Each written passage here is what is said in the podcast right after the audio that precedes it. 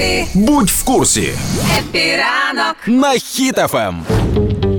Так, давайте короткий екскурс до того, як ми перейдемо до суті. Е, Пригожин, е, що відбулося? Пригожин нещодавно записав ролик, в якому він сказав, що нацистів в Україні немає, і взагалі не зрозуміло, які цілі цієї спецоперації. Після цього він отримав Ого. ракетний удар. А? Ого. Да. А ти не знала цю штуку? Ні, Чого прям- почалося? Прям що він сказав, що аж нацистів немає, цього я не ну знала. да, да, да, да. Каже, що типу все неправильно. Після цього він отримав ракетним ударом по, е, да, по, по задніх позиціях. Е, потім він організував марш помсти, пішов Ага. з цим маршем помсти. Люди, які зустрічали, не, не чинили взагалі опір, е, навпаки, приєднувалися, підтримували, фотографувалися, віддавали своїх дітей. Мгм. От потім дійшов 200 кілометрів до Москви, і фраєр здав назад. Це вся історія. Ясненько, ясненько, понятненько. Але проблема вся в тому заключається, що е, згадали пророчі слова Буданова, який анонсував контрнаступ е, і в несподіваному місці, пам'ятаєш? І ніхто не думав і не сподівався, що це може початися в Настільки Ростові. несподіване місце. Аж настільки. да.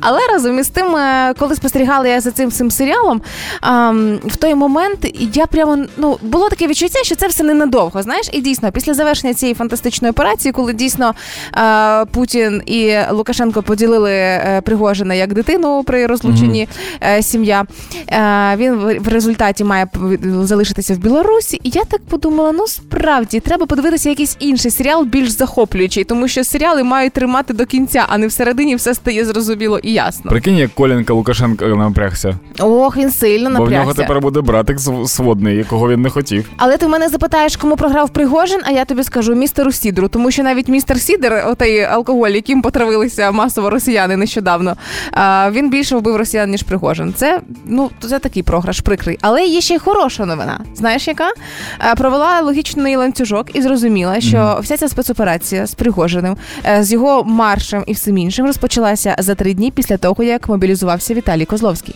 І це тільки початок. Тепер Віталій Козловський служить в армії, е, воює і наближає нашу перемогу. Пройшло три дні. Ось, будь ласка, а що буде через місяць? Я вважаю, що це заслуга і Віталія Козловського. Да, ну е, це був чудовий день. Сподіваюсь, лисого більше ганяти не будуть.